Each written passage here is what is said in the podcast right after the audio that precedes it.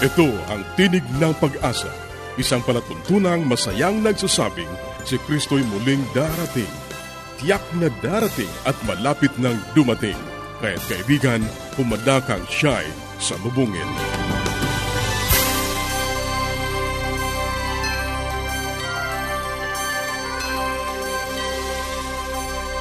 Nagbabalik ang Tinig ng Pag-asa, isang palatuntunang inihahatid ng Adventist World Radio. Ito ang iyong kaibigan, Ner Caranza, nag-aanyaya na muli niyo kaming samahan sa 30 minutong talakayan tungkol sa ating kalusugan, pagpapanatiling matatag at masaya ng ating tahanan at sa pagtuklas ng pag-asa na nagmumula sa salita ng Diyos. Muli nating binabati ang ating mga tagapakinig sa iba't ibang lugar lalong-lalo na po ang ating mga kababayan na nagtatrabaho sa labas ng ating bansa. Alam po natin na hindi madali ang mamuhay sa ibang lugar na hindi mo kinalakhan, ngunit dahil sa inyong pagmamalasakit, pagmamahal sa inyong pamilya, ay kayo ay nariyan. Dalangin namin ang inyong mabuting kalusugan at ang kaligtasan sa anumang mga sakuna o mga aksidente. Hayaan nyo rin po akong batiin ang ating tagapakinig dyan sa North Magugpo, Tagum City, dyan sa Davao del Norte. Si RG Maori Ibanez kasama ng kanyang buong pamilya na nakikinig at patuloy na sumusubaybay sa ating mga programa. Sa lahat ng ating mga tagapakinig, sa iyo na hindi pa nakatatanggap ng aming ipinamimigay na aklat at mga aralin sa Biblia, ito ay libre, napakadali lamang ng paraan upang ito ay mapa sa iyo. Ang gagawin mo lamang ay sumulat o kaya ay mag-text. Ang ating address, Tinig ng Pag-asa, P.O. Box 401, Manila, Philippines. Tinig ng Pag-asa, P.O. Box 401, Manila, Philippines. Maaari ka rin mag-email sa tinig at awr.org. Tinig at awr.org. O kaya ay dumalaw sa ating website www.awr.org www.awr.org. Maaari ka rin magpadala ng mensahe sa ating Facebook page, facebook.com slash awr Luzon, Philippines. facebook.com slash awr Luzon, Philippines. At ang atin naman pong mga numero sa Globe 0917-1742-777. 0917-1742-777. 777 at sa Smart 0968-8536-607 0968-8536-607 Ang ating mga pag-uusapan ngayon sa buhay pamilya, mga mahalagang katangian ng nangunguna sa tahanan – sa gabay sa kalusugan, ang pagpapatuloy ng ating paksang pinasimulan tungkol sa mga sakit sa balat at atin naman pong pag-uukulan ng pansin ang isang liham tungkol sa psoriasis at sa ating pag-aaral ng salita ng Diyos, ang pagtatagumpay. Yan ang ating mga tatalakayin dito pa rin sa Tinig ng Pag-asa. Manatili kang nakikinig.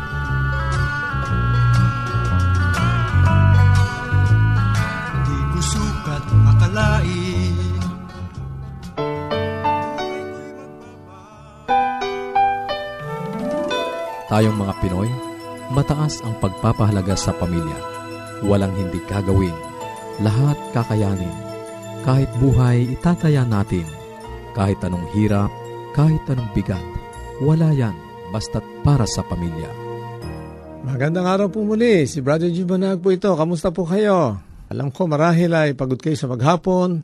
Lagi niyong isipin na inyong ginagawa ay dahil sa nakaraan yung pinlano at inorganisa at kayo nakatingin sa hinaharap sa ikabubuti ng ating buong sambahayan. Tayo mga dakila sa paningin ng Diyos, sa paningin ng ating mga kasambahay. Kaya wag tayong manghinawa o mapagod man sapagkat ang ating ginagawa isang dakilang bagay. Tayo po ngayon ay nasa suheto o subject ng pangunguna o leading.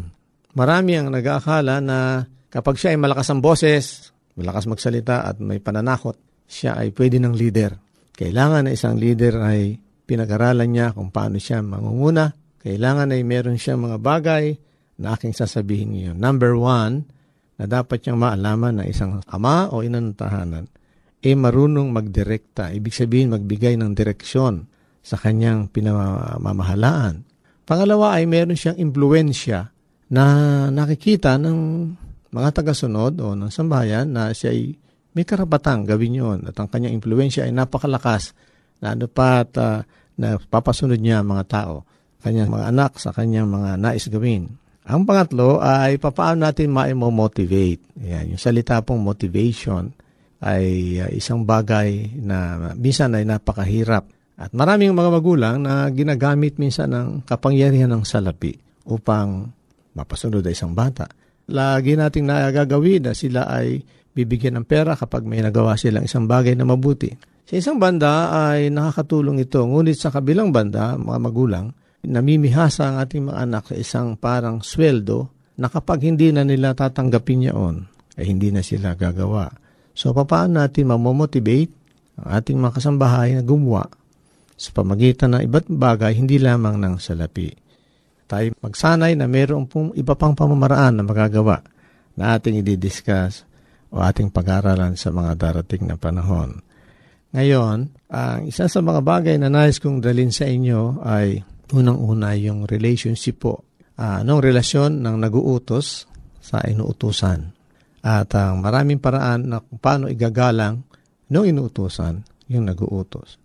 Ang una ay yung authority. Minsan ay madidinig nyo sa mga anak na sabihin sa kanilang mga lola at yohin, bakit? Ikaw ba ang nanay ko? Ikaw ba ang tatay ko? Uh, hindi mo naman ako anak ka. Bakit mo ako inutusan? Dapat, bakit ako dapat sumunod sa iyo? At yun ay natatanim sa isipan ng mga bata na ang may karapatan lang ay ang mga magulang, wala nang iba. Marahil kayo din ay sasangayon sa akin na kayo nga.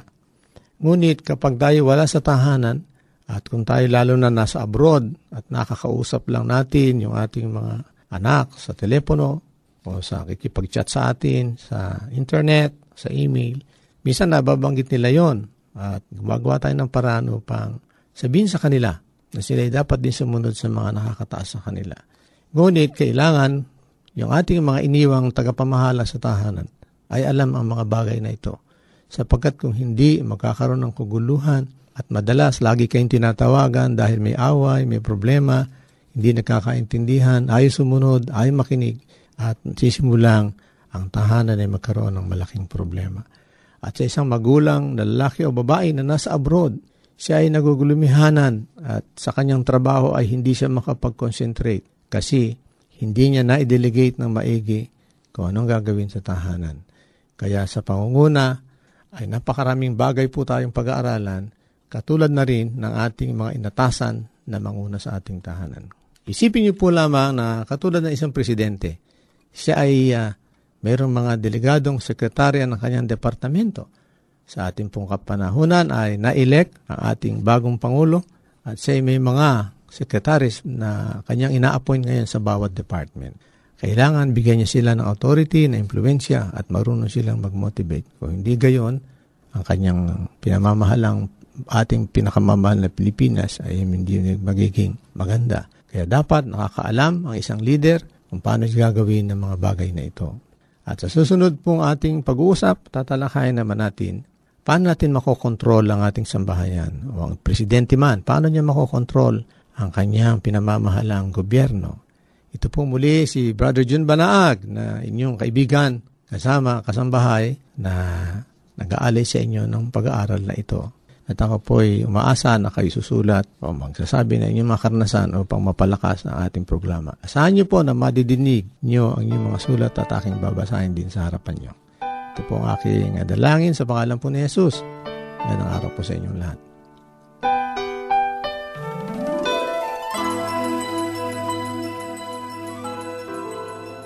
Yes, Dad and Mom are coming. I wish my parents will come too. The best way to spend time? It's with family. Adventists care. Patuloy kang nakikinig sa Tinig ng Pag-asa. Kung mayroon ka mga katanungan o anuman ang nais mong iparating sa amin o kung nais mong magkaroon ng libreng aklat na aming ipinamimigay, sumulat ka lamang sa Tinig ng Pag-asa, P.O. Box 401, Manila, Philippines Tinig ng Pag-asa, PO Box 401, Manila, Philippines o mag-email sa tinig at awr.org. Tinig at awr.org. Maaari ka rin mag-text sa Globe 0917-1742-777. 0917-1742-777. At sa Smart, 0968-8536-607. 0968-8536-607. Susunod, ang gabay sa kalusugan. Magandang araw po sa lahat ng ating mga tagapakinig. Ako po si Dr. Linda Lim Barona, ang inyong doctor sa Himpapawid. At sana po lagi kayong nakikinig ng ating programa. Ito po ang health portion at ako po'y nagagalak sapagkat kayo lagi kong nakakasama. Kahit sa maliit na paraan ay nakakatulong ako sa inyo na nakakapagbigay ng mga informasyon tungkol sa inyong kalusugan. At ang ating pong pinag-uusapan ngayong mga series ng lecture na to ay tungkol sa mga problema sa balat no or sa mga uh, outer part of our body. Kaya po nung last time pinag-usapan po natin ng varicose varicose veins at saka yung mga pamamaga ng ugat.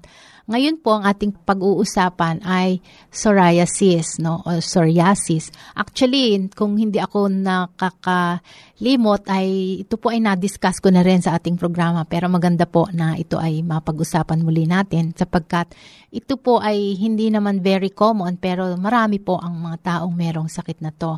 Ang liham po na ipinadala sa akin ay tungkol sa isang dalaga na siya ay merong nakita na lumabas na mga rashes sa kanyang braso at sa katawan. At ito ay mapulang mapula at parang nagkakaliskis no? At uh, pumunta siya sa dermatologist. Ang sabi nga ay ito ay psoriasis or psoriasis at tinreat siya. No? Ano bang mga treatment ang binibigay? Tinry sa kanya ang ultraviolet light treatment. Ito yung itinatapat sa parang ilaw, no? Parang ultraviolet light o parang daylight. Ang ilaw na to parang kulay violet at doon ay nakakatulong ito para humupa ang psoriasis. At nagkaroon ng improvement pero ang pinoproblema niya ay pabalik-balik daw yun sa balat niya. At nakita pa niya ang kanyang mga kuko ay nangangapal no? At uh, naiiba ang kulay. Alam nyo ang psoriasis ay isang sakit na hindi alam kung anong pinagsisimulan. Ngunit ang sabi nila ito ay maaaring nasa genes or namamana or nandun sa genetics or hereditary.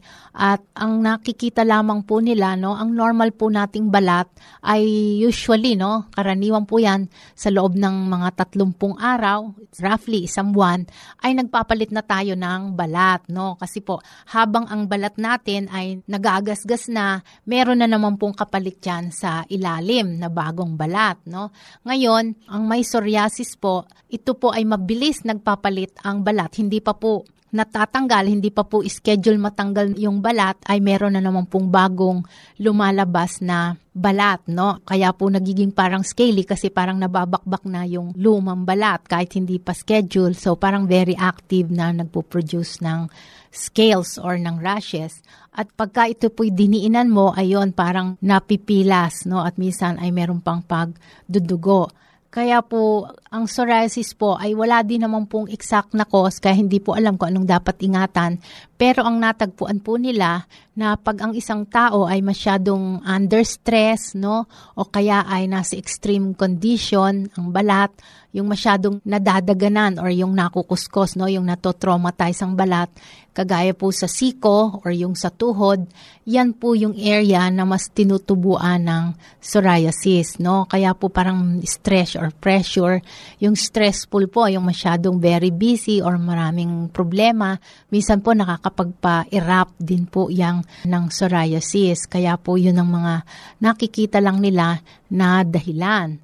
At talaga pong ito ay paulit-ulit. Pero meron pong mga iba na after some treatment ay nag sasubside, no? Kung meron man lumabas, ito ay paunti-unti na lamang. Kaya po yun ang dapat nating goal or a-achieve. Ngayon, tungkol naman dun sa kuko, ito ay isang part ng problema sa psoriasis, no? Yung psoriatic nails. Parang ganun din po, mabilis din ang pagpapalit ng or actually ang development or ang growth ng nails, no? Kaya po nagkakaroon ng parang baku-bako at minsan ito ay nagkukulay. Akala nga ng iba, ito ay fungal infection, ngunit ito po ay gawa ng psoriasis. So hanggang dito na lang po muna tayo at hanggang sa susunod na pagsasama-sama ay pag-uusapan pa rin natin tong problema ng psoriasis. Paging Dr. Rodriguez, you're needed at room 321. Dr. Rodriguez, Mrs. Martinez, room 321. Kailangan na po nating i-dialysis ang asawa ninyo. New outlook and a healthy lifestyle makes a big difference. Adventists care. Ang inyong napakinggan ay ang bahaging gabay sa kalusugan at bago tayo dumako sa pag-aaral ng Biblia, muli ka naming inaanyayahan kaibigan na makipag-ugnayan sa amin. Anuman ang nais mong iparating, maaari kang mag-email sa tinig at awr.org. Tinig at awr.org o kaya ay mag-text sa Globe 0917-1742-777.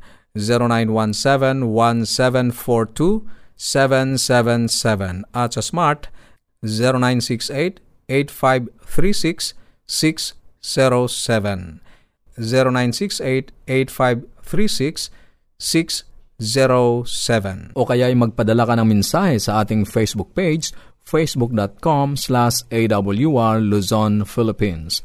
Facebook.com slash awr Luzon, Philippines Dadako na tayo sa pag-aaral ng Biblia. Kumusta ka kaibigan? Napakabuti ng ating Panginoon sa araw-araw. Kanyang pinagkakalob sa iyo ang kanyang biyaya. Pinaparanas ang kanyang pag-ibig. Muli, narito ang iyong kaibigan sa Himpapawid, Pastor Romeo Mangiliman. Dadako tayo sa ating pag-aaral sa mga salaysay ni Dr. Martin Luther. Salaysay ika 85. Ganito ang sabi sa English. Victory is not something we achieve, it is something we receive. Ang tagumpay ay hindi isang bagay na ating tinatamo, kundi isang bagay na ating tinatanggap. Isang paksa ang naglalago sa lahat ng pabalita sa pitong iglesia sa Apokalipsis Kapitulo 1 hanggang 3. Pagtatagumpay, yung salitang pagtatagumpay. Isang tanging pangako ang ipinagkalob sa bawat iglesia, isang pangako para, sa, para roon sa mga magtatagumpay sa iglesia sa Epeso. Ang magtagumpay ay siya kung pakakanin sa punong kahoy ng buhay na nasa paraiso ng Diyos. Apokalipsis 2.7 Sa iglesia ng Smyrna, ang magtagumpay ay hindi masasaktan ng kalawang kamatayan. Talatang 11. Sa iglesia sa Pergamos, ang magtagumpay ay bibigyan ko ng nakatagong mana, at siya ay bibigyan ko ng isang batong puti, at sa ibawo ng bato ay may nakasulat na isang bagong pangalan na walang nakakalam kundi ang tumanggap. Talatang 17. Sa iglesia ng Tayatira, siyang magtagumpay ay tinutupad ang aking mga gawa hanggang sa wakas ay bibigyan ko ng pamahala sa mga bansa. Talatang 26, sa iglesia sa Sardis, ang magtagumpay ay bibihisang gayon ng maputing damit at hindi ko kailanman papawiin ang kanyang pangalan sa aklat ng buhay, kundi ipapahayag ko ang kanyang pangalan sa harap ng aking ama at sa harap ng kanyang mga anghel, Apokalipsis 3, 5. Sa iglesia naman ng Philadelphia, ang magtagumpay ay gagawin kong haligi sa templo ng aking Diyos. At hindi na siya lalabas paroon. At isusulat ko sa kanya ang pangalan ng aking Diyos at ang pangalan ng lunsod ng aking Diyos, ang bagong Jerusalem na bumababa mula sa langit, mula sa aking Diyos, at isusulat ko sa kanya ang aking bagong pangalan, talatang 12. At sa wakas sa iglesia ng Laodicea, ang huling iglesia sa mga pitong iglesia, ang wika, pangako ng ating Panginoon.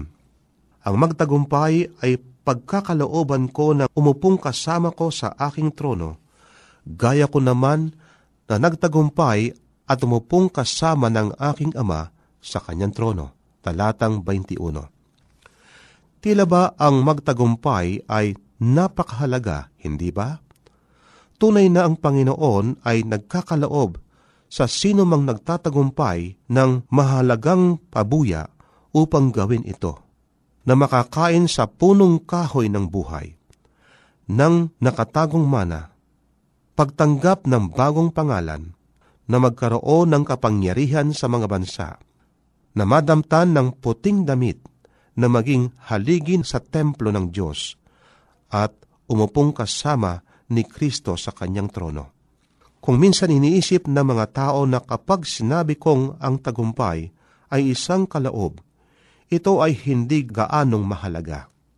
Malayo ito sa katotohanan. Ang kaligtasan ay isang kalaob.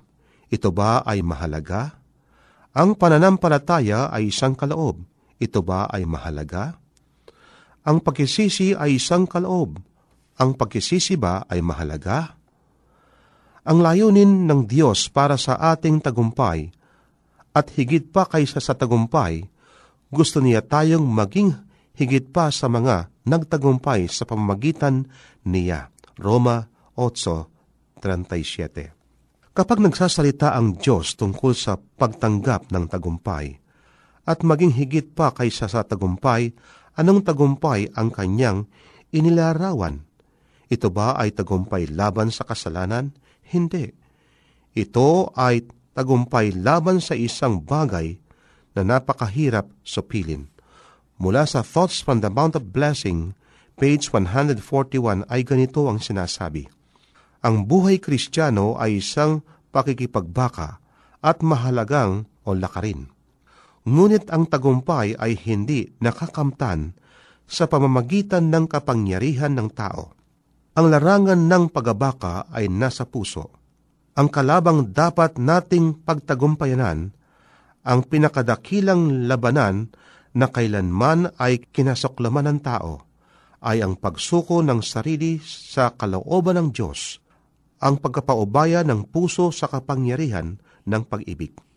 Pansinin na ang mga pagsuko ng sarili, ang pagpapaubaya ng ating mga sarili at pagibigay sa Diyos ng pangangasiwa sa pagsuko. At sapagkat yaon ang totoo, hindi maiwasan na ang tagumpay ay dapat na maging isang kalaob, sapagkat ang pagsuko ay isang kalaob.